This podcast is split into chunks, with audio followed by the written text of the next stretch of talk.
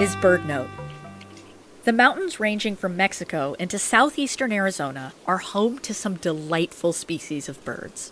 Here's one the Arizona woodpecker. Found in the Sierra Madre Occidental mountain range in Mexico, their habitats stretch north into smaller ranges like the Chiricahuas and Huachucas in the U.S.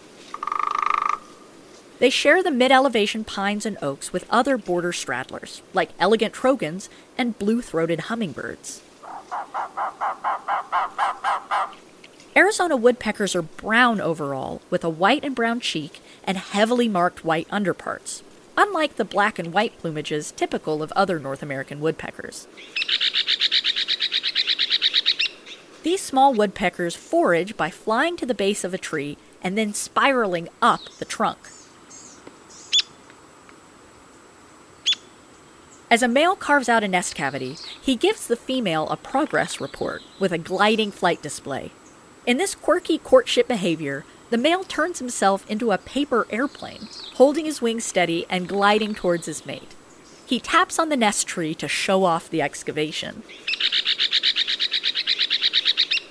It's an unusual use for a small bird's wings, but it helps Arizona woodpeckers garner the attention their newly carved homes deserve.